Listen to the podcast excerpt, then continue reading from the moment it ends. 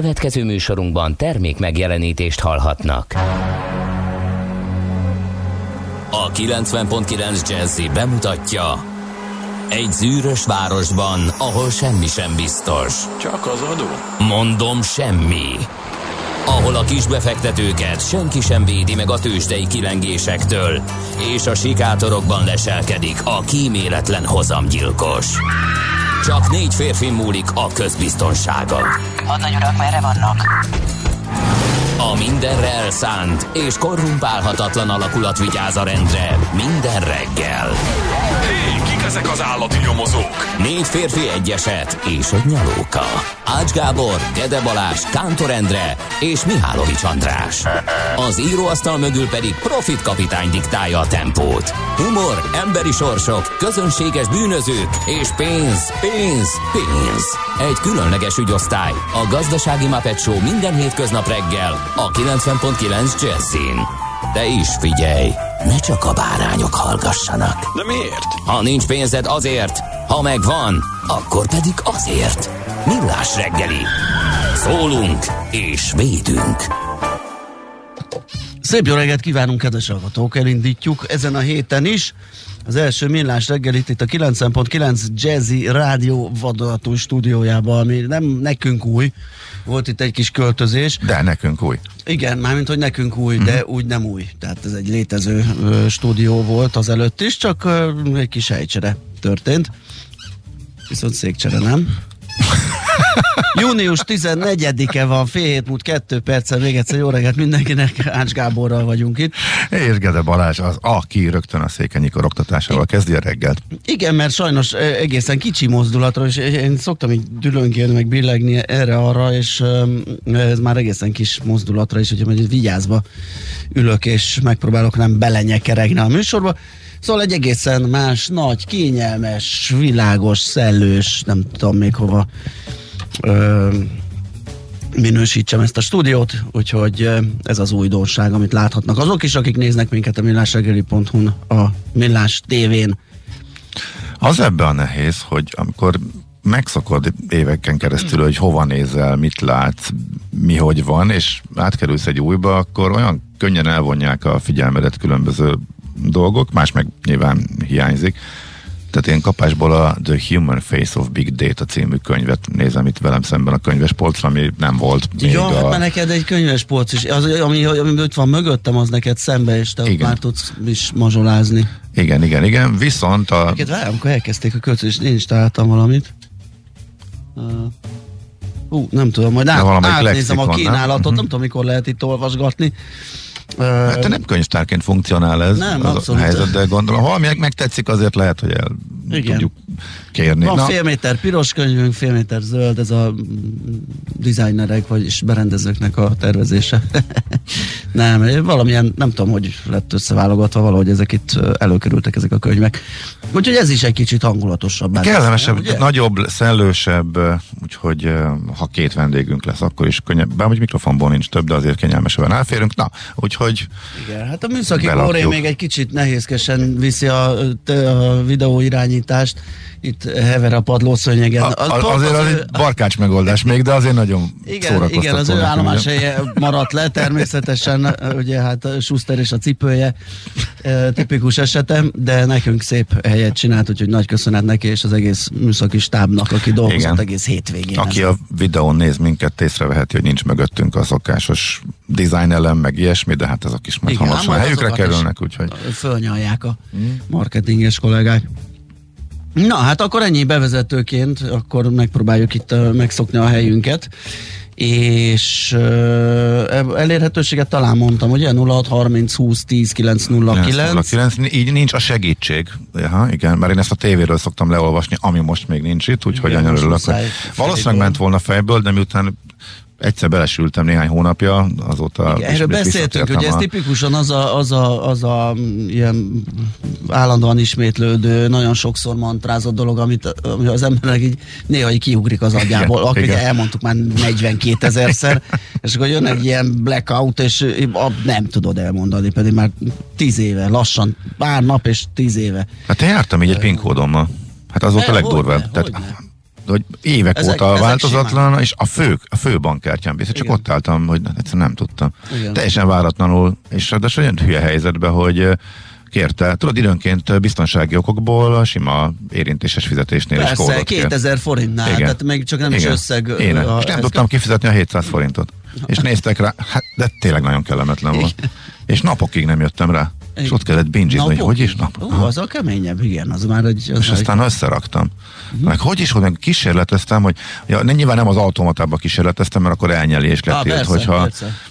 hanem fizetéseknél, és aztán ott nem tud letiltani, csak ide, vagy egy órára, vagy hogyan, már nem emlékszem pontosan, hogy ott nagy nehezen rájöttem. De hogy furcsa dolgok ezek, igen. Nekem az e-mail levelező rendszerembe bejutás volt ilyen, és tudod, hogy elkezdett ilyen hívegveríték kiverni, hát oda folyik össze minden a fél életem, és hogy nem jutok be, akkor nem tudom. Hogy... Ja, ugyanez az internetbanknak a belépő, igen, meg volt az is. Igen, hát ezek ilyen dolgok, de most szerencsére jött a telefonszám, úgyhogy el tudtuk mondani. Egyébként már nagyon korán ezt még nem tudom, hogy ez hogy látszódjon jól.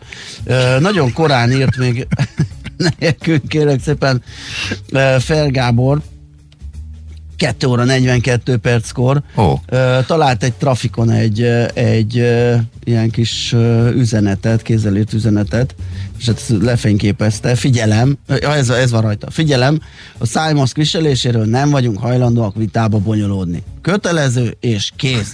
Nem elfogadott válaszok. 2 pont. Felhúzom a pólót. Nem tudom, hová tettem. Otthon, autóban marad. Akkor nem megyek be, hozd ki. Én nem hiszek a vírusban, stb. Kérjük önöket, hogy kommentár nélkül fogadják ezt el. Köszönjük. Tök jó. Érdekelne, hol készült a felvétel. Valahol a Balatonparti település, annyit írt nekünk. És igen, azt hiszem, itt már van tapasztalat, amikor egy ekkora listát kivételként vagy nem elfogadott válaszként feltüntet a trafikos.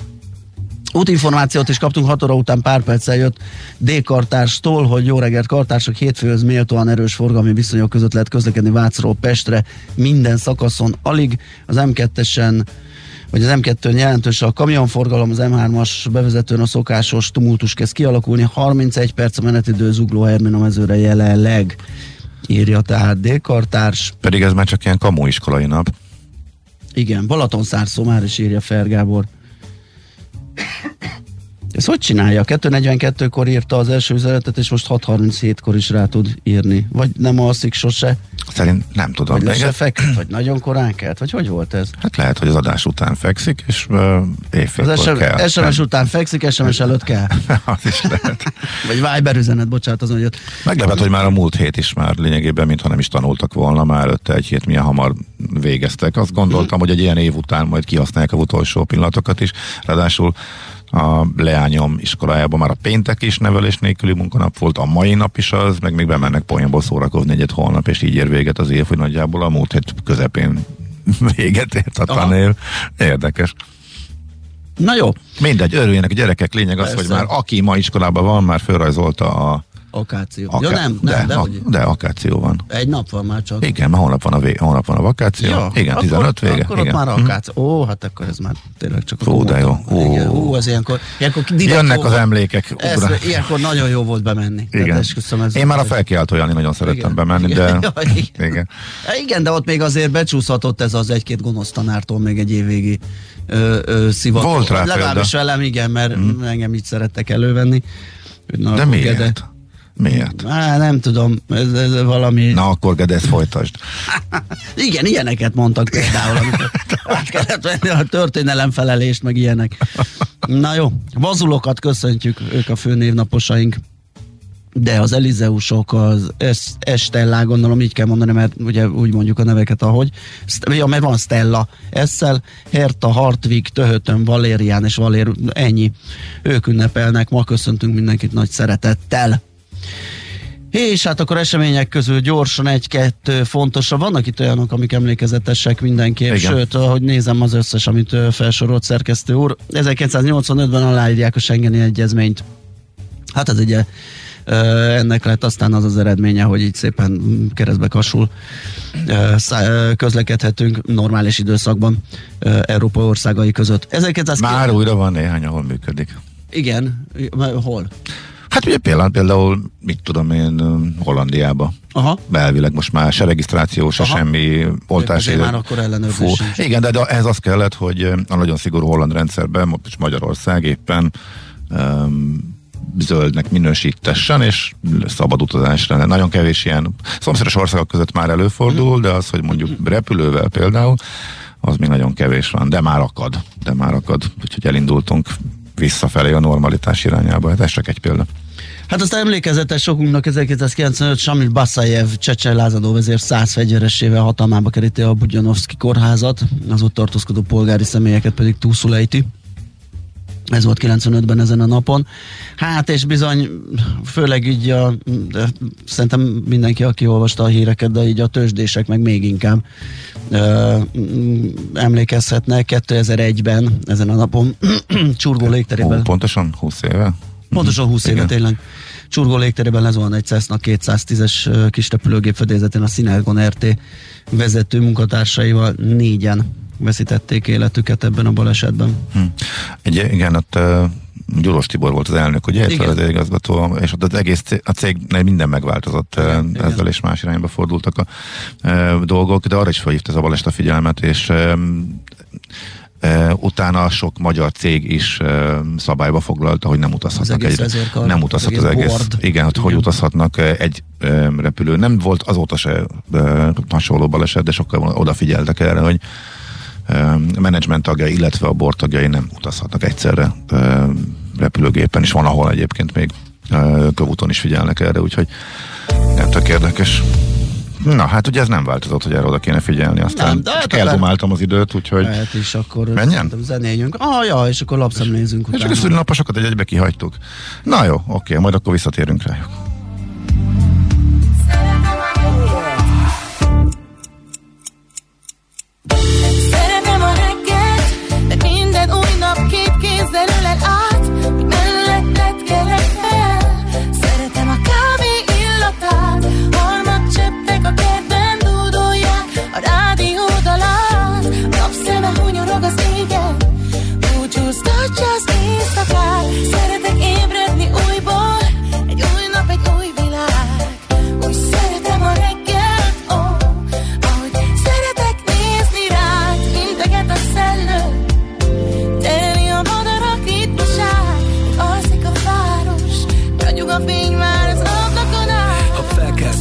Újraindulhatsz a startról, egy üres fehér lap vagy, amire az idő rajzol. Good morning, minden nappal indul egy új esély. Új ételek, új illatok, újra te meg én. Szeresd úgy a reggelt, hogy a napsugara kell. Élvezd, amíg teheted, ne bánt, ha az már eltelt. Mikor tücsök szó előzi meg a kakos áriáját, a szomszéd nem üvölti még a Jézus Máriáját. Mikor megáll egy szekundumra még a szél is, abba a pillanatba beleköltöznék én is. Csak a vekker hangja állandó, de más, mindig más. Mert máshogy süt a nap, egyedül más, hogyha van egy társ. Minden egyes nappal valami új jön el, a nyüzsgő betonváros közönye átön el. Egyet sose felejtsen el, ön sem, hogyha fel kell.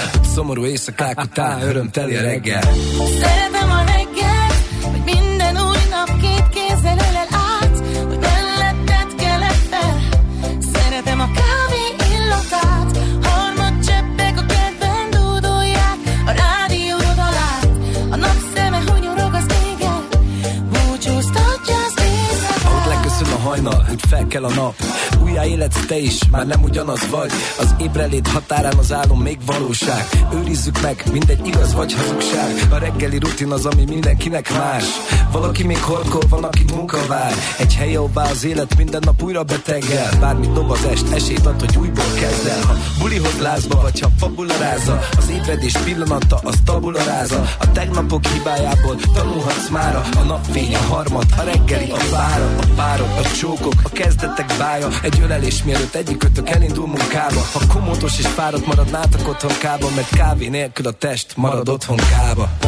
Szeretem a reggelt, hogy minden új nap két kézzel ölel át, hogy elletted kelek fel. Szeretem a kávé illatát, ormad cseppek a kertben dúdolják, a rádiód alát, a napszeme hunyorog az égen, búcsúztatja az éjszakát. Szeretek ébredni újból, egy új nap, egy új világ. Úgy szeretem a reggelt, ahogy szeretek nézni rád, integet a szellem.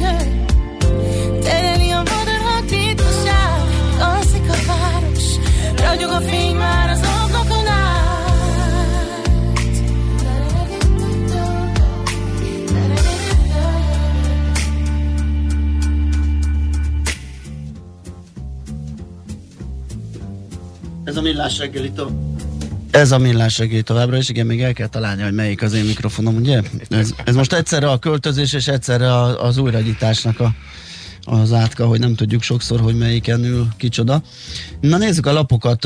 A napi.hu-t olvasgattam még reggel ébredéskor így a kávé mellett egy interjú, méghozzá egy jó méretes, a reggeli egyik vezetőanyaguk egy borásszal készült, aki hát eléggé ilyen kísérletező kedvű, egy nem túl nagy területen termel, és Török Csaba, akiről szó van, a Balatonfelvidéki Szent Györgyhegyen lévő 2 házszőlőbirtok és pincészet, ami valójában 4,5 hektár, tehát úgy 2 mint a hektár jelölése, de valójában 4,5 hektáron gazdálkodik, és a szakított ezekkel, sőt, nagyon sok minden olyan boros sztereotípiával, ami átlengi az egész borászatot, amire ő azt mondja, hogy alapvetően ezek a dogmatikus nézetek még a korábbi TSS művelésből, mindenhova ültessünk olasz rizlinget, aztán majd facsarunk valami levet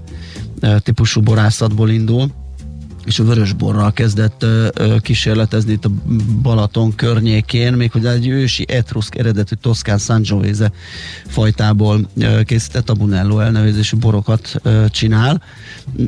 Nem kis sikerrel, már többször volt díjazott, úgyhogy az ő munkájáról, meg hogy keveredett oda, mert valójában közgazdászként óriási bevásárlóközpontok építésével, adásvételével foglalkozott egy jó darabig, aztán lett belőle először csak ilyen hobbi borász, most meg már egészen komolyan gondolja, úgyhogy ez izgalmas kis olvasmány a napi.hu-n. Hát azt mondja, hogy a világgazdaság címlapját nézegettem, és a SZIA visszatérítéses témával kapcsolatban nézem, hogy van ebben bármi újdonság. Azt mondják az elemzők, hogy ez a 600 milliárd forintra becsült többletpénz, amit a befizetett SZIA-kból visszaad az állam, ez akár a GDP-t is 0,5%-kal megdobhatja.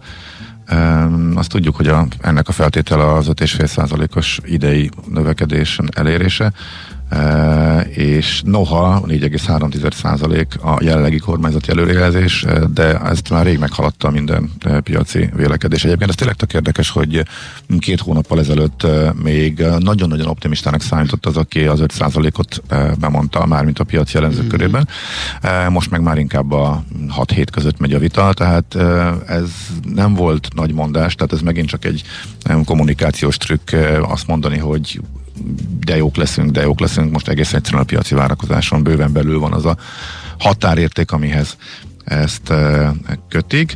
Azt mondja, hogy nem csak a magasabb jövedelműek járnak jól, hiszen a 320 forintos mediánbér alapján is több mint $500,000 kedvezmény járhat. Igen, ezt is kiszámolták már korábban, és akkor Nagy Márton írt egy cikket a világgazdaságba arról, hogy a növekedési hitelprogram mennyire jól töltötte be a funkcióját, amely egyébként még jegybankárként az ő nevéhez is köthető volt, tehát igen, érdekes, hogy ő elemezgeti.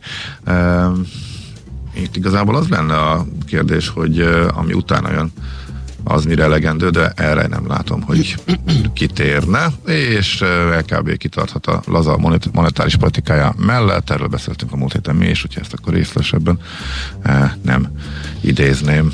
Az M4.hu-n egy kis számítás a prémium nyugdíj várható összegéről, akár 70,000 forintot is kaphatnak az idén az átlag nyugdíjban részesülők, ugye ez az, ami a gazdasági növekedéshez kötött kifizetés, és hát kiindulva ennek a számításnak az alapjául szolgáló GDP vagy gazdasági növekedés várható alakulásáról arra lehet jutni, hogy egyszerű összegben 40,000 forintot kaphatnak idén a kormány aktuális előrejelzés alapján, de ha az optimistább elemzők prognózisa jön be, akkor az akár 70,000 forint is lehet ez a summa. Ugye a kormányzati az 5,5 talán, és az elemzők olyan 6 fölött is vár némelyike, úgyhogy az e közötti szóródás okozza azt, hogy 40 és 70,000 forint közé is lehet kalkulálni ezt az egyszeri díjat, ezt a nyugdíjprémiumot. Aztán a Portfolio.hu arról ír, hogy Európa egyik meghatározó hadipari központja épül fel Magyarországon, gőzerővel megy a fejlesztése a hazai hadiparnak, amit hát majdnem nulláról kell beindítani, és már 6 új üzem építéséről született megállapodás. A döntéshozók azzal számolnak, hogy 2030-ra már több 100 milliárd forint feletti kibocsátást ér el a hazai ipar, és nem csak az itthoni a honvédelmi igények kiszolgálására jut ebből a kibocsátásból, hanem export tevékenységre is sor kerül, ezt mondta el Palkovics László, innovációs és technológiai miniszter, a Portfólió. Mondanék a Telexről egy címet, amiből egy büdös szót se értek, de bizonyára... Már a címből se? Hát figyelj. És hát a szavakat úgy értek belőle, de na figyelj. Ingyenes lesz a Halo Multiplayer, a Starfield pedig exkluzív, közben szól a szláv pop. Uh-huh.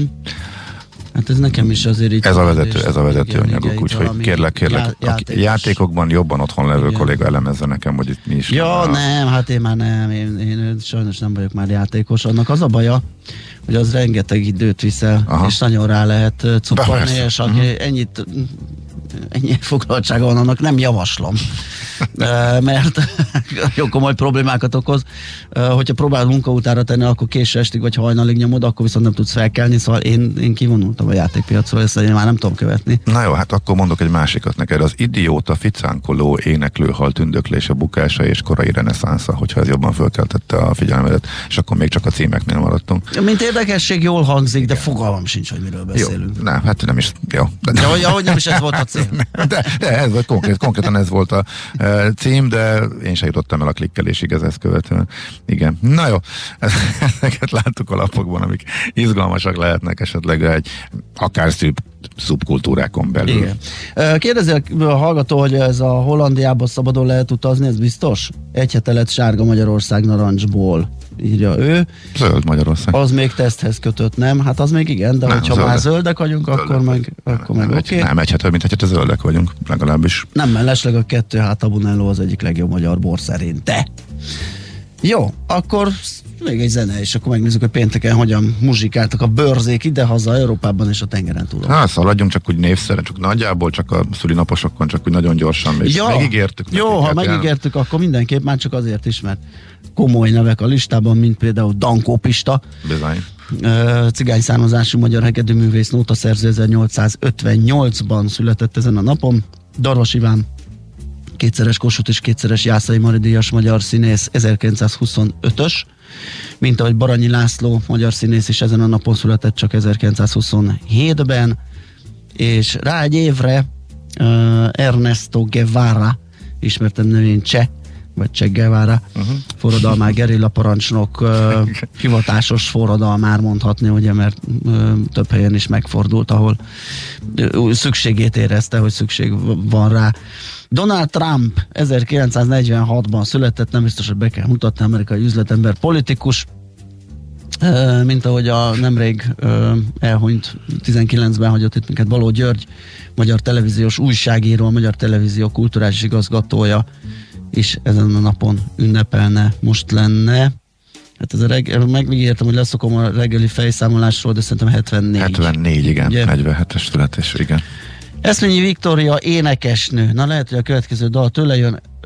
Őt is köszöntjük nagy szeretettel. Márta István magyar zeneszerzőt, Kemény Dénes magyar vízilabda mesteredzőt, Front Tamást, magyar neurobiológust, és Steffi... Illetve akadémiai elnök. Így van. Pillanat, igen. És Steffi Graf, de rég hallottam róla, igen. Német teniszező nő is ma ünnepelhet, mert ők mind szülinaposok. Hol zárt? Hol nyit? Mi a sztori? Mit mutat a csárt? Piacok, árfolyamok, forgalom a világ vezető parkettjein és Budapesten. Tőzsdei helyzetkép következik. Nos, hát jó napja volt a pénteken a budapesti értéktőzsdének, mert a BUX új csúcsra lendült, 0,8%-kal 48.840, hát 6 pont köré, 11,6 milliárd volt a forgalom, ez olyan átlag körüli, vagy egy árnyalattal talán alatti.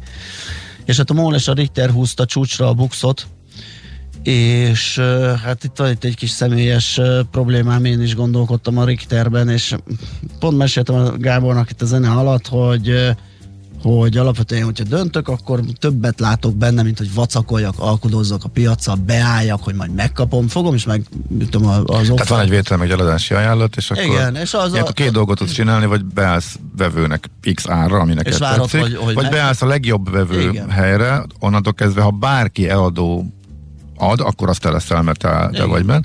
Vagy pedig nem foglalkozol vele, és ahol adják, ott megveszed. Igen. Nos, hát 10 és ez ugye néha azért van köztük egy 50 forint is. Van, de van ez több ezer forint különbség, mondjuk egy persze, átlagos néhány százezeres tételnél persze. is, és az esetleg nagy százalékában simán létrejön az üzletkötés. Igen. Na, de hát ha nem... 10 forint volt a különbség, ahol én beálltam, 7,965 rátom, és 75-ön volt az eladó. Na ez már a... Hát, a rágása valaminek. Hát a rágása, pont azt mondom, egy úti talán kijön belőlem, vagy nem is tudom, miben gondolkodtam, mondom, és elment a piac. És nem kaptad meg. Nekem is el kellett hagynom a placot, úgyhogy nem is tudtam igazgatni az áron, és napom elő 300 forinttal került följebb a Richter. Hát úgyhogy nézd, ez egy megerősítő volt. Jó, csak ezt csináltam. És persze, csak ugye ez úgy tűnik, hogy egy tanulópénz, de hogy az ember 30 éve csinálja. És mikor nő be a feje? 27 éve, igen, egész pontosan, és még mindig tanulópénzeket fizetek. Megmondta egyébként a kosztály, hogy jó esély van rá, hogy életünk végéig perkálunk. Igen. Mert vannak olyan dolgok, amit csökönyösen időnként belefut az ember. Na jó, ez nem rólam szó. Jól esik azt gondolni, hogy hát én még ezt persze, is ügyesen csináltam. Igen. Aztán előbb mindig ráfázik az ember ilyenekre előbb-utóbb. Nos, tehát a Richterről és a MOL-ról szólt alapvetően a hazai piac, mert ugye ők rántották új csúcsra az indexet. A MOL az 50 forinttal, több mint 2%-kal 2438 forintra erősödött, és 4 milliárdos forgalmat hasított ki ebből a bizonyos 11 félből, amit említettem. Az OTP 120 forinttal emelkedett, ez 7,1%-os, bocsánat, esett 16.560 forintra, közel 4 milliárdos forgalomban. A Telekom árfolyama 50 fillérrel esett, de egész jó ár szinten van, 422 forint 50 fillér, rég volt ebben a magasságban a Telekom papír, és ahogy említettem, a Richter az a záróárához képest 165 forinttal került följebb, ez 2%, és 8275 forintra nőtt így az árfolyama, de amit én meséltem, az valós, mert először mínuszban volt, ugye, és ott lehetett halászni, de túl sokan gondolták, hogy az 8000 alatti az már olyan árszint, ahol érdemes belépni, és így lehetett az, hogy napon belül 300 forintot is mozgott a részvény árfolyama. Amerika olyan volt, mint ami az egész évet lényegében jellemezte. Kis nulla, kis plusz, de azért zárásra csúcs, minimális emelkedéssel, és a legkisebbek mentek a legjobban, nagyjából ez az éves idei teljesítmény is, a Russell 2000 nevezetű közepes és kis papírokat tömörítő index már idén emelkedett 18,3%-ot, és pénteken is ő ment a legnagyobbat. Még a többiek, tehát a nagy mutatók azok a plusz nulla környékén voltak, a Dow Jones még nem sokkal a kereskedés zárását, mikor ránéztem, negatív volt, a végére azt is pluszba hajtották, de minimális mértékű volt ez az elmozdulás, úgyhogy az tényleg a plusz nulla, az S&P talán plusz 1% vagy 2, de ezzel is új történelmi csúcson zárt, de igazából a kis papíroknak a komolyabb változása emelkedett ki, és van egy ilyen is, hogy microcap ETF, mindent több is van, ezek is 1% fölött mentek, tehát a legkisebb papírok. Már nincs mit, már mindent elhaláztak, akkor vegyük a legkisebbeket, és ez is egyébként a biztos kitartó jó kedvet jelzi, és van még egy, ami egyértelműen erre utal, és egy érdekes mutató van, ez általában, amikor nagy zakók vannak, ilyen nagy parázás van, akkor kerül elő a VIX indexnek a neve, paraindexnek is szoktuk becézni, ez a volatilitást méri, alapvetően az opciós árazásokon keresztül, és most a pandémia előtti szintre esett vissza. Úgyhogy ez azt mutatja, hogy nagyon-nagyon kevesen vannak, akik félnek attól, hogy bármilyen komolyabb negatív változás lehet. Tehát nagyon-nagyon kitartó jókedvel, kis elmozdulással, mert hogy olyan csúcson vannak a piacok, hogy ihaj, de hogy nagyon kevesen tartanak attól is, hogy akár egy nagyobb korrekció, vagy bármilyen lefele mozdulás történhessen. Tehát a kis papíroknak a durva felülteljesítése, meg a VIX-nek ez az értékes arra utal, hogy nagyon kitartó és széles körül az optimizmus a Wall Street-en. Na már láttunk olyat, amikor ebbe kavar bele valami, akkor tudnak hirtelen reagálni, de egyelőre ennek nincsen semmi jele. Úgyhogy jókedvű móka kacagás a Wall Street-en. Tőzsdei helyzetkép hangzott el a Millás reggeliben. Nos, hát szerintem lassan tovább is balagunk. Még annyit, hogy szélszes kollégánk küldött egy szintén egy üzletre ragasztott cédulát. Szabály! Ez a címe, árafejkeltője.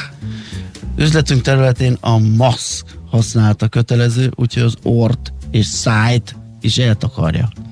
A boltban csak maszkban lépjetek be. Ort és szájt tessék eltakarni, mert különben nem érvényes az egész. Na, 0630 20 10 909, SMS, WhatsApp és Viber szám, ez ide jöhetnek üzenetek, és látod, hát azért, mert még a videós rendszer nem állt fel, most nem látjuk a képét a hírszerkesztőnek. Mit mond? Czoller Andi. És ott mindent tud. Tehát mindent. Hiába a padlószőnyegen hentereg, attól még azért fejben abszolút és képben van minden. Bár most szerzett egy széket, úgyhogy egyre jobban áll össze az ő munkaállomása, és fog ez menni, jó lesz ez. Szóval Czoller Andi jön a hírekkel, utána jövünk vissza, és folytatjuk a Millás reggelit. Műsorunkban termék megjelenítést hallhattak. A reggeli rohanásban könnyű szemtől szembe kerülni egy túl szépnek tűnő ajánlattal. Az eredmény... krétával körberajzolt tetemes összeg. A tetthelyen a gazdasági helyszínelők, a ravasz, az agy és két füles csésze és fejvállalakzat. A lehetetlen küldetés megfejteni a Fibonacci kódot. A jutalom egy bögre rossz kávé és egy olyan hozamgörbe, amilyet még Alonso Mosley sem látott. Millás reggeli, a 90.9 Jazzy Rádió gazdasági Muppet Show-ja. Vigyázat! Van rá engedélyünk. Jó reggelt kívánunk, itt vagyunk ismét a Millás reggelével a 90.9 Jazzy Rádión. Június 14-e hétfő reggel van, 4:08, 2 perccel Ács Gáborral vagyunk itt. És Gede Balázsra. És a 0630 20 10 909-es SMS, WhatsApp és Viber számmal. Azt mondja, hogy... szerintem nézzünk útinformációkat, mert vannak frissek. Még a hollandra akartál reagálni, nem? Ja, bocsánat, igen, mert nyomoztunk, mert hogy elbizonyított a hallgató, mert Hollandiából küldött egy holland oldalt, holland nyelven, amit angolosítottunk, és ott valóban van egy olyan, hogy sárga színű kód besorolást kapott Magyarország, de mi úgy értelmezzük, hogy a hollandoknak a külföldre utazási szabályaihoz tartozik ez, és akkor így lehet az ellentmondás feloldása. Nekem az volt a furcsa, hogy igazából nincsenek is, tehát magyarok oda menetelével kapcsolatban, egyáltalán turisták beutazással kapcsolatban nincsenek is színezve az oldalak. Vannak biztonságos országok, és nem. És ami, van egy lista a biztonságos országokról, ahonnan szabad a beutazás. Aki nincsen rajta, a nagy többség, az nem biztonságos, ott tartanak a további szigorú szabályok. Magyarország több mint 2 hete lekerült erről a listáról. Nem, fölkerült erre a biztonságos listára. Igen. Egyébként a legújabb frissítéskor fölkerült Németország egy része is, Ausztria, Szlovákia, egyre többen kerülnek föl, és akkor onnan lehet menni, és ettől független a színkódos, az viszont a hollandoknak a hazatérésére. Igen, ezért lehet mindenkinek igaza, úgyhogy erre jutottunk, hogy ez lesz a megfejtés, de igen. Mit mondtál hétvégén élesbe? Én szeretném tesztelni, van egy ilyen jó ötletem majd. Az a durva egyébként, hogy az ukránokkal aláírt szerződés, ami a hírekben elhangzott, és mégsem jó.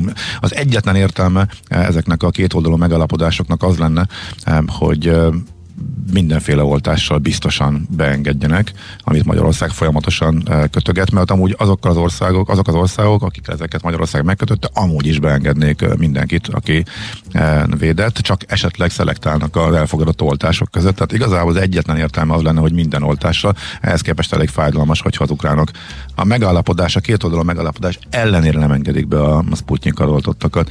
Úgyhogy ez egy elég durva hír volt itt, amit hallottunk. Na, jó, nézzük akkor a közlekedési infókat.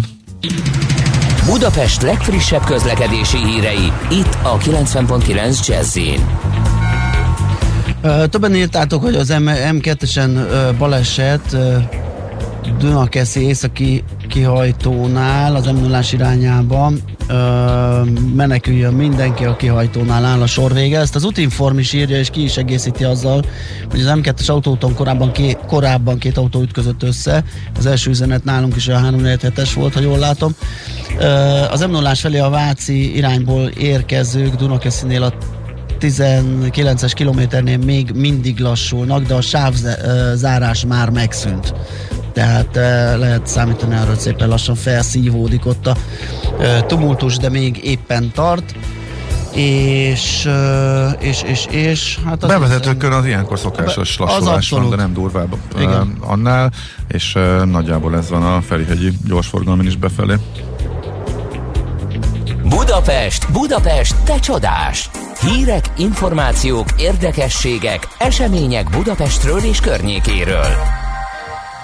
És hát tovább közlekedünk, csak már nem az aktuális, friss, ma reggeli dugóhelyzetről, hanem kicsit tágabb kitekintésben. Egyrészt a frissen várható a héten beinduló nagy túrásokról, lezárásokról, ezeknek a hatásairól, illetve hát ismét vannak nagy ívű tervek. Ezekkel kapcsolatban is kérdezzük, hát mondhatjuk állandó közlekedési szakértőket, Andó Gergelyt, az a Közlekedés Világlap csoportlapigazgatóját, aki itt van velünk a vonalban. Jó reggel, szia!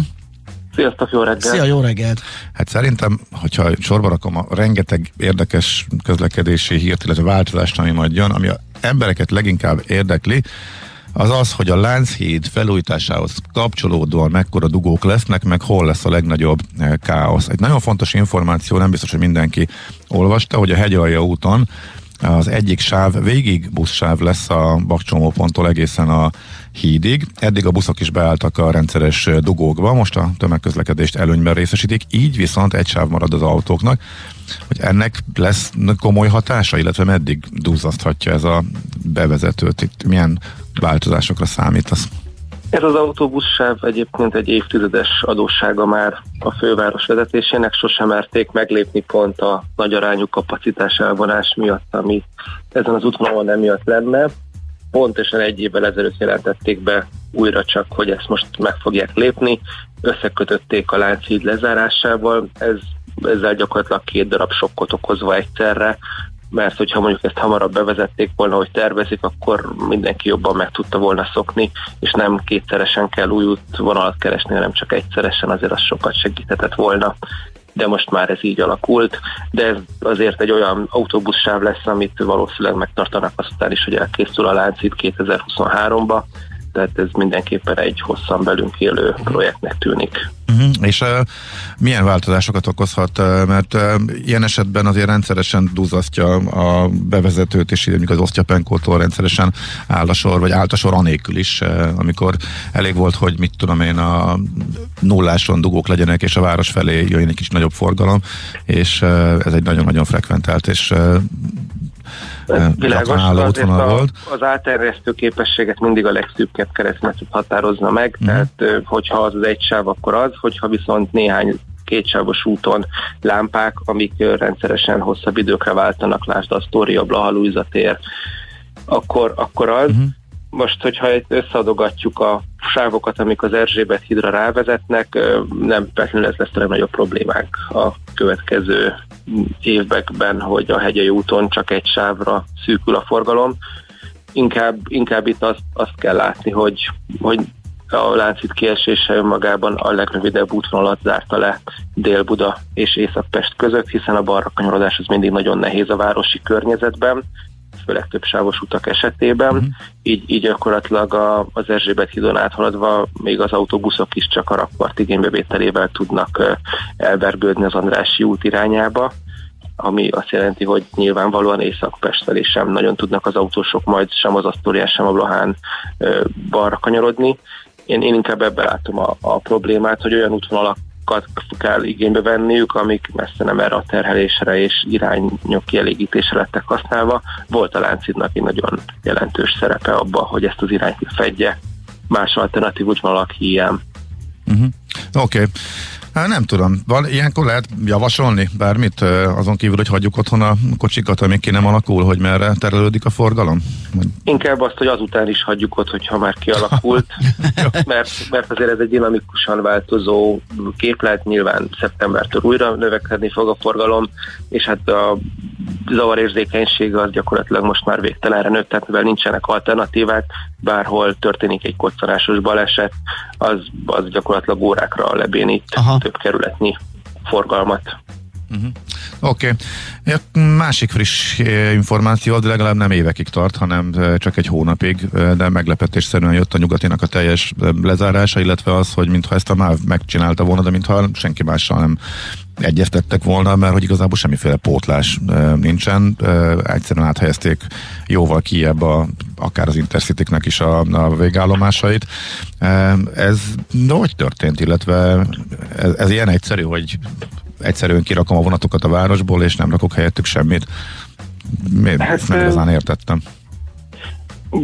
Nagyon kellemetlen a magyar közlekedés megrendelésnek az az állapota, hogy a helyközi közlekedésért az állam, a helyiért az önkormányzat felel, így nagyon leegyszerűsítve tulajdonképpen a helyközi szolgáltatóknak az érdekük, hogy a város határig elboxolják az utasokat, ott pedig így szépen átnyújtsák őket szallaggal bekötve a városi szolgáltatónak, oldja meg ő a peremkerületekből a belvárosba juttatást. Ennek láttuk most egy nagyon durva példáját, amikor tényleg a szolgáltatók egymással zéró kommunikációval estek bele ebbe a történetbe, majd jött a Vitézi Dávid féle teljesen más célra létrehozott fejlesztési központ, aki valamiért úgy érezte, hogy neki ebben a helyzetben koordinációt kell betöltenie, és legalább a 14-es villamos pont az érintett pótlási szakaszon való buszos pótlását sikerült a BKV-val elintézni, hogy elhalasszák több héttel. Így akkor legalább ez a két projekt nem esik egybe, viszont így is látszik, hogy a Nyugatinak nincs alternatívája az elővárosok irányából, tehát hogyha valaki mondjuk megint csak Budára akarna átjutni, és minden más tényezőt figyelemen kívül hagyunk, csak azt nézzük meg, hogy hol állnak meg a bevezető szakaszokon a vonatok, hát onnan a tömegközlekedéssel is ilyen 1-1,5 órás játék az ott élőknek. Nem is véletlen, hogy ez nem egy gyakran használt útirány, így metrólezárások, hídlezárások és mindenféle korlátozások időszakában. Oké, ez meddig is tart? Ez csak egy hónap legalább, ugye maga a Nyugati? Hát, az biztos, hogy egy hónap. Az is látszik, hogy itt a MÁV forrás hiánya megint a szűk keresztmetszet, megint félmunkákat végeznek mindegyik fejpődvarokon, minden évben van egy ilyen lezárás, most ez lett az legújabb megközelítés, hogy mindig költenek valamennyi pénzt, amennyit tudnak erre allokálni, és így vetésforgóba 3 évente újra ugyanaz az állomás kerül sorra, mert mindig találnak néhány váltót, néhány kilométer pályát, amik olyan kritikus állapotban vannak, hogy már azonnal beavatkozást igényelnek, és a többinél meglátjuk, hogy 3 év múlva mi lesz a következő. Nyilván, ha 1,5-szer annyi forrás lett volna, akkor mondjuk egy hónap alatt 1,5-szer annyi munkát is el tudtak volna akár végezni. Az hogy van, hogy infrastruktúrálemeken. Ez más ebből megy, mint mondjuk a járatfejlesztés, mert közben azt látjuk, hogy az utasszám az drasztikusan csökkent, ehhez képest ilyen nagyon durva ilyen kapacitás bővítéseket raknak be a Balatonra, az más ebből, hogy arra van forrás, miközben mondjuk a felújításra nincsen. Nem azt látni, hogy csökkenne az utasforgalom, itt igazából tényleg arra látszik, hogy nő, viszont ez a kapacitás bővítés az lefette azt az üzemeltetési problémát, hogy régen a reggel lement a sok kocsis vonat, délután mentek a rövid vonatok, a Balaton fele is vissza megfordítva. Most olyan lett a kocsi gazdálkodás, és olyan szűkre lettek szabva a fordulók, hogy reggeltől estig ugyanazokkal a szerelvényekkel kell pörögni, tehát nyilvánvalóan a rövidebb vonatoknak sűrűbben kell indulni a Balatonra ahhoz, hogy ugyanannyi utast elvigyenek, viszont ha már rövidebb vonatok közlekednek, így gyakorlatilag majdnem megállónként szét lehetett szelektálni a Budapest és Balaton közötti forgalmat, tehát kb. 3 vonat kategória, 3 megállórendbe szolgálja ki a Balaton menti településeket, így mindenki viszonylag rövid vonattal, viszonylag versenyképes menetidőt kaphat. Uh-huh. Ami szerintem egyébként nem rossz dolog, csak nyilván rendkívül zavarérzékennyé vált ezzel a helyzet, és hát sokkal tovább lesznek lezárva a balatoni útátjárók is, vasúti átjárók a nagyobb vonatforgalom miatt. Uh-huh. Meg akkor nyilván a kevésbé frekventált időpontokban kényelmesen lehet utazni, viszont akkor nagy zsúfoltság lesz. Világos, és az is látszik, hogy mondjuk, ha nem is idén, de jövőre már egy dinamikus árképzéssel készülne a szolgáltató erre, tehát hogy a csúcsidőn kívüli vonatok azok olcsóbbak, mint a csúcsidejek, tehát gyakorlatilag már nem csak menetidő alapján lehet választani, vagy átszállások száma szerint, meg ugye, hogy klímás kocsit kérünk, vagy nem, és ezért még felárat is kérnek, hanem adott vonatoknál, hanem abból is lehet választani, hogy melyikre mennyi bekerül a vonatjegy. Ja, ezt már így bejelentették, mert ez kimaradt nekem, hogy ennyire. Hát ez a szegedi vonalon vezették be, ugye kísérleti jelleggel, és az volt az állítás, hogy ezt az év végéig kiterjesztik az ország egész Intercity hálózatára, már pedig a Balatonon nyaranta azért mindegyik vonalon Intercity vonat közlekedik, legalábbis úgy vagy Intercity kocsik nagy számban, egyre nagyobb számban ráadásul, sőt most már az északi parton is van olyan vonat most, hogy az előszínonban, ami csak Intercity kocsikkal közlekedik, ennek megfelelő díjképzéssel, tehát azért itt látszik egyféle minőségi skálázása a dolgoknak, és hát ehhez kéne a kapacitás, és az utasokat úgy terelni, hogy ez számukra is kedvező legyen. Uh-huh. Na, ez egy érdekes projekt mindenképpen. Volt még egy fontos bejelentés, a Szentendrei hév a legnagyobb forgalmú hévvonal, ugye? Azt hiszem ezt hozzá is. Világos, de nyilván a Békásmegyer és Batthány tér közötti szakasz a legnagyobb forgalmú, azon felül, tehát Békásmegyertől Szentendréig azért erős kihívásokkal küzd, részben azért, mert borzasztóan rossz állapotú a pályája, nem igazán használják ki még a jelenlegi járművekben lévő sebességet sem, és azért lesz egy kerülött pomász vele, ami azért a versenyképességét csökkenti, ráadásul a szentendrei utasoknak meg kell fizetni ennek a kerülőnek a plusz távolság miatti magasabb díjövezetbe való tartozását. Azért ez egy számos koncepcionális sebtől vérző történet, amiben... De most akarnak változtatni rajta, és most van a nagy felújításról szóló hír, meg ami engem kifejezetten érdekelne, hogy gyors hévek beállása.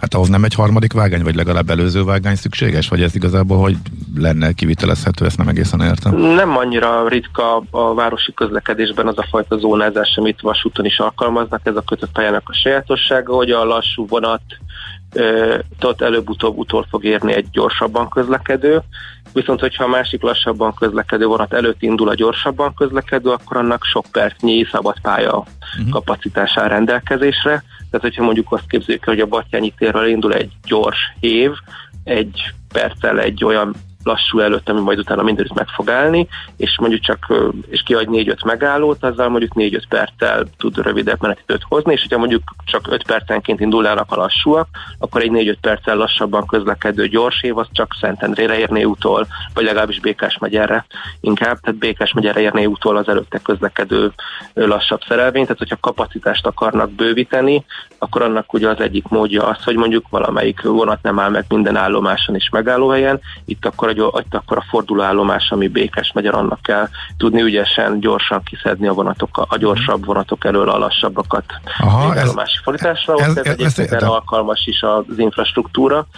Sőt, egyébként más országokban a zavarhelyzeteket is így kezelik, hogyha mondjuk van egy koccanás egy villamos pályán, megoldódik a probléma, akkor az első villamosok azok nem állnak meg minden megállóban, hanem egy express villamosként kirohannak a végállomás felé, és mindegyik csak egy későbbi megállótól kezd el utána utasokat szállítani, de amikor itt kirohannak a végállomás felé, akkor ezt egyébként bemondják, hogy akkor ez a villamos most a következő 5 megállóban nem áll meg, az első megállója meg majd a János Kórház Hűvös Völgy felől, és akkor odáig expressz villamosként leközlekedik, és ezzel nagymértékben javul a baleset utáni menetrend helyreállításnak a sebessége. Szóval akkor a szentendrei hév, ezeknek a pálya alkalmas, meg a biztosító berendezések alkalmasak? Ott véletlenül Békásmegyer meg a Batthány között egy elektronikus biztosító berendezés működik térközzel, tehát egy-két megálló között akár több hév is tartózkodhat a pályán, így nyilván az, hogy a Békásmegyer előtt már mondjuk rá kell fékezni az előtte lévő vonatra, azért az nem is lesz olyan nagyon feltűnő, főleg, hogy eddig is az útátjáróra fékeztek rá, tehát mindent meg lehet valósítani. Szóval ez működhet, jó. Az a kérdés, hogy ez az utasok többségének az igényét kielégíti, vagy sem, tehát hogyha mondjuk azt nézzük, hogy kiadjuk a lakótelepeket, mondjuk a Pilatorigátnál, és a Kaszásdülőnél, az milyen sérelmet okoz, és akkor a kevesebb vonat, ami ott közlekedik, az képes minőségi szolgáltatást nyújtani. Oké, de hát elvileg lehet olyan menetrendet, hogy ezt érdemes megvan. Az a kérdés, hogyha 5-6 percet sikerül a menetidőn faragni, akkor ez terelhet-e, meg mondjuk biztosabbá válik a szolgáltatás, akkor ez átterelhet-e mondjuk a közútról a hévre? A hév az eddig is borzasztó biztonságos szolgáltatást nyújtott, csak kicsit lassan haladt. Tehát ráadásul még akár a buszjegynél is drágában vitte be az utasokat Budapestre, és egyébként nem a város közepén rakta le őket Szentendrén, amit én továbbra is egy megoldandó problémának érzek, és nem pedig azt, hogy az állomás környezetét kéne rendezni. Sokkal fontosabb, hogy a tarifális kérdéseket rendezzék, hogy a szentendrei autóbuszok valóban ráhordjanak a hévre, és ne 15 percet kelljen várni mondjuk a következő hévindulásra, amikor az amúgy is csak 20 percenként jár. Tehát számos strukturális kihívástól küzd ez a szentendrei térség, ez egy igazi állatorvosi ló. Nyilván a megoldás az lett volna, hogyha mondjuk nem csak a Kálvin tér felé épül alagút, hanem mondjuk Szentendre alatt is, és mondjuk ezt az egész intermodális csomópontot a város másik felébe valósítják meg. De úgy tűnik, hogy most azért nem a vidéki városok alatti kvázi metroépítés az a fő prioritás, pedig nagy versenyképességi hátrány, hogy Szentendrén gyakorlatilag az első házak vonalában ér véget a hév. Uh-huh. És ott is fog még évtizedekig. Uh-huh. Oké, mert ez is eldőlt most ezzel a bejelentéssel, hogy ott fejlesztik a kapcsolatátszállás kapcsolatot. Igen, ezzel a bejelentéssel. Uh-huh. Uh-huh. Oké. Okay. Tehát a perontető az nyilván egy olcsóbb projekt, mint a alagútépítés a belváros felé. Uh-huh. Igen, hát ez nagyságrendekkel persze. Oké, Gergő, nagyon szépen köszönjük, sokkal tisztában látjuk a háttereit ezeknek a közlekedéssel kapcsolatos történéseknek. Szép napot, jó munkát, köszi még egyszer. Szerbusztok! Szia! Szia! Landó Gergelyel, a Közlekedés Világlap csoportlap igazgatójával beszélgettünk. Még egy fontos útinformáció, azt írja egy hallgató, hogy a 4-es 6-os nem jár a Nyugatinál, a Margit hídon állnak a villamosok, pótló jár, írja Peti. Úgyhogy a 0630 20 10 909-re érkező üzenetekből szemezgettem, és ide várunk továbbiakat. Nekünk a Gellért hegy a Himalája. A Millás reggeli fővárossal és környékével foglalkozó rovata hangzott el. Műsorunkban termék megjelenítést hallhattak. Mi várható a héten? Milyen adatok, információk, döntések hathatnak a forint értékére, a tőzsdei hangulatra? Heti kitekintő. A Millás reggeli szakértői előrejelzése a héten várható fontos eseményekről a piacok tükrében. Hát, hogy mi várható, biztos, hogy egy Fed ülés az várható kétnapos kedden, szerdán, és minden e körül fog forogni, előtte is, meg utána is. Ugye előtte a várakozás miatt meg még jön azért egy-két dolog, amerikai konjunktúraadatok, hát utána pedig az, ami majd ott elhangzik, vagy ami történik, úgyhogy mindenképpen ez a legmeghatározóbb sztori a héten, de erről Váradi Beával, az OTP elemzési központ senior szakértőjével fogunk pár szót váltani. Jó reggelt kívánunk! Jó reggelt kívánok, sziasztok! Szia! Na, hát ugye ezt megelőzően, a fedülés megelőzően lesznek amerikai konjunktúra indexek, indikátorok, ez van holnap, és holnap kezdődik a Fed, ami befejeződik szerdán egy döntéssel. Így van, kedden májusi ipar és kiskeredet érkezik majd az USA-ból. Itt ugye a kiskereskedelem esetében áprilisban váratlanul megtorpant a bővülés, ami akkor azzal volt magyarázható, hogy a Biden adminisztráció gazdaságélénkítő csomagja, ez volt ugye az USA-ban a harmadik COVID-mentő csomag által biztosított egyszeri $1400 csekk keresletélénkítő hatása gyakorlatilag kifutott a rendszerből, teljesen elhalványult, de akkor még az volt a várakozás, hogy a magas megtakarítási ráta és az újranítás együtt majd egy új lendületet adnak a bővülésnek. Ehhez képest tartunk most ott, hogy havi összevetésben már nem csupán stagnálásra, hanem egyenesen esésre számítanak az elemzők, így kérdés, hogy itt mi lesz ennek a kiskereskedelmi forgalomnak a jövője. Az ipari termelési adat esetében sem kimondottan erősek most a várakozásuk, itt az előző havival nagyjából megegyező havi bázisú növekedésre számítunk. A visszafogottságot itt pedig az indokolja, hogy a feldolgozóipar kibocsátásában volt ugyan áprilisban emelkedés, de továbbra is nagy a bizonytalanság a globális ellátási láncokban tapasztalható zavarok miatt. Itt elsősorban egyenlőre még ugye az autóipar sújtó félvezető hiány az, ami szemmel látható problémákat okoz, de egyre több ágazatból érkeznek hírek, hogy a chip hiány hamarosan a kibocsátás korlátjává válhat. Így elkezdtek felépülni természetesen azok a kapacitások, amelyek majd ezt a problémát orvosolni hivatottak, de ehhez még idő kell, így jó darabig még velünk marad ez a kérdés, hogy mikor áll vissza az ellátás a rendes kerékvágásba. Ezek az adatok már így alapvetően a második negyedéves növekedési kilátásokkal kapcsolatos várakozásokat alakítják majd. Ugye az első negyedében azt láttuk, hogy nagyot ugrott a növekedés az USA-ban, köszönhetően a stimuluscsomagoknak, bőven maga mögött hagyva a recesszióban lévő eurozónát, és az volt a várakozás, hogy a második negyedében még ettől is erősebb dinamikákat láthatunk majd, köszönhetően az újranyitásnak. Ám az áprilisi adatok és egy esetleges gyenge májusi adat, amit most a konszenzus mutat, ez vagy némiképp átírhatja a rövid távú növekedési várakozásokat, így ezek az adatok ebből a szempontból fontosak. Meg hát talán még az inflációs várakozásokat is enyhítheti, és akkor esetleg gondolhatja a piac, hogy igaza lesz a jegybanknak a tekintetben, hogy az árak megugrása, vagy az infláció megugrása átmeneti, és épp ezért nem nagyon kell kapkodni, de hát ez meg majd ugye a kedszerdai Fed meetingen fog kiderülni, hogy mégis hogyan látják a döntéshozók, és mit lépnek.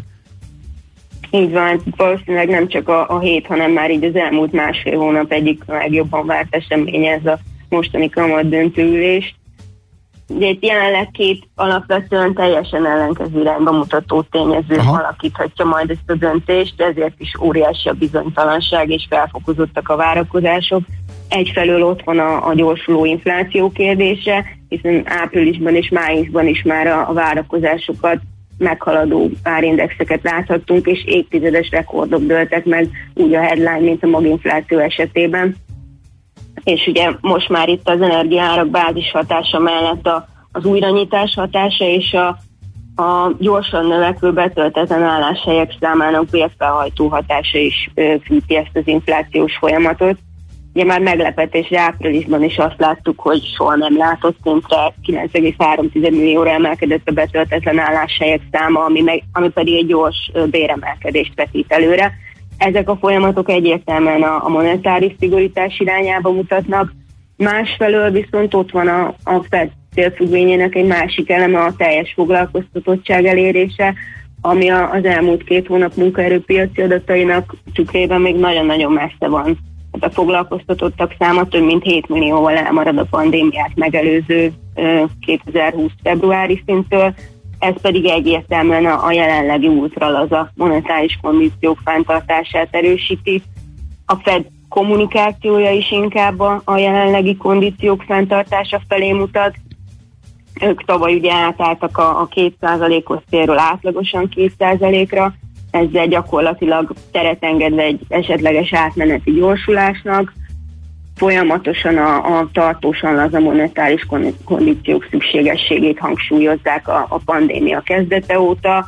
Egyértelművé tették, hogy 23 előtt nem lesz kamatemelés, és Powell elnök többször kiemelte, hogy amennyiben elkezdődne az eszközvásárlási program havi vásárlási volumenének csökkentés, ez az úgynevezett tapering, azt ők jó előre jelezni fogják a piacnak, és ebből nem lehet meglepetés.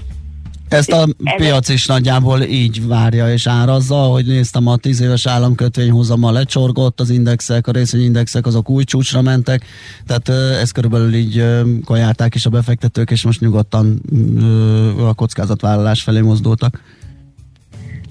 Igen, ugye most az a kérdés, hogy mennyire állnak bele abba a kommunikációba, amiről már beszéltünk, hogy ugye átmeneti ez az árnyomás erősödés, és a foglalkoztatási cél az pontosan ugyanolyan fontos, mint az inflációs cél, és ezek alapján viszont még lenne idő megvárni a következő néhány hónap adatait, ugye infláció és munkaerőpiac tekintetében is, hogy esetleg ősszel jelentsék be a szigorítás kezdetét, és akkor ugye majd azt láthatjuk, hogy valószínűleg ha ősszel bejelentik, akkor januártól kezdődik majd a tapering, a kamatemelés esetében pedig ugye ez azért egyenlőre még kevésbé volt forró ez a téma, úgyhogy itt talán annyi lehet majd a változás, hogy fogalmazunk, hogy kevésbé lesznek sarkosak, amikor az első kamatemelés lehetséges időpontjáról beszélnek.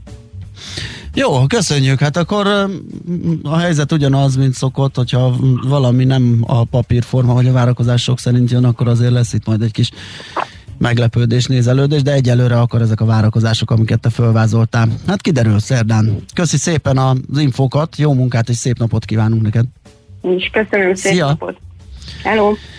Nos, Várad Beával, az OTP elemzési központ szenior szakértőjével néztük meg, hát egyértelműen ugye hallható volt, hogy a Fed kamat döntése körül pörög minden a héten, az pedig a kétnapos ülést követően szerdán este a magyar idő szerint 8-kor szokott bekövetkezni, ugye, és akkor utána jönnek a kommentek, meg a sajtótájékoztató fél 9 körül, úgyhogy arra szegeződik most a befektetők figyelme.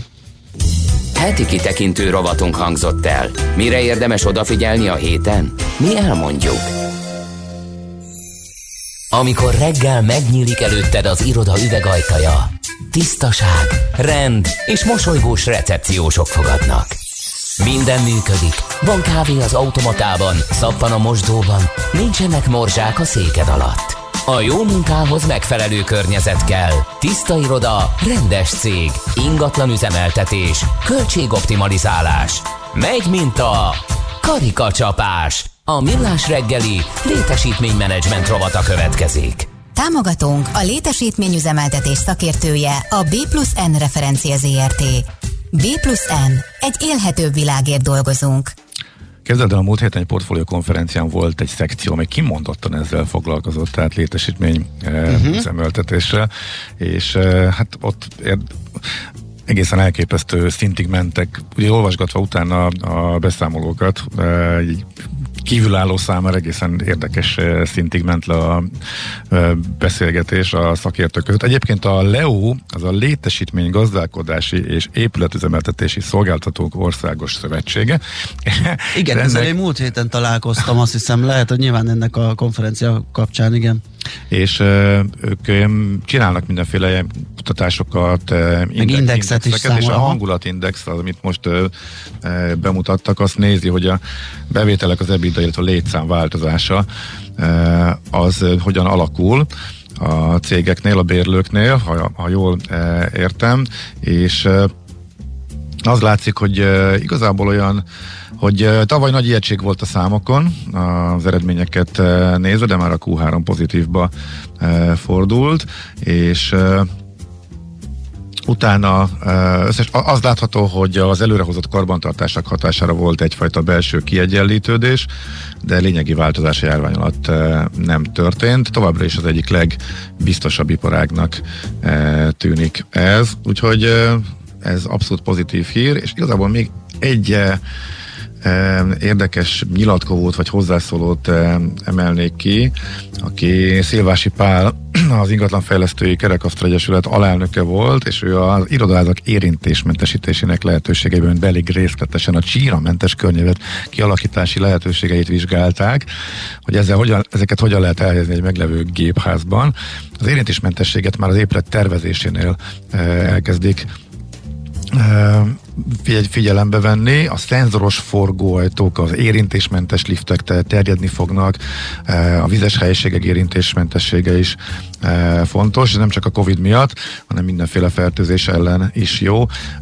Én, azt nem tudom, láttad, de csak eljutott eszembe, nagyot ment a Facebookon az a sketch, vagy nem tudom, jelenet, amikor az érintésmentes liftbe a skótok próbálnak Nincs.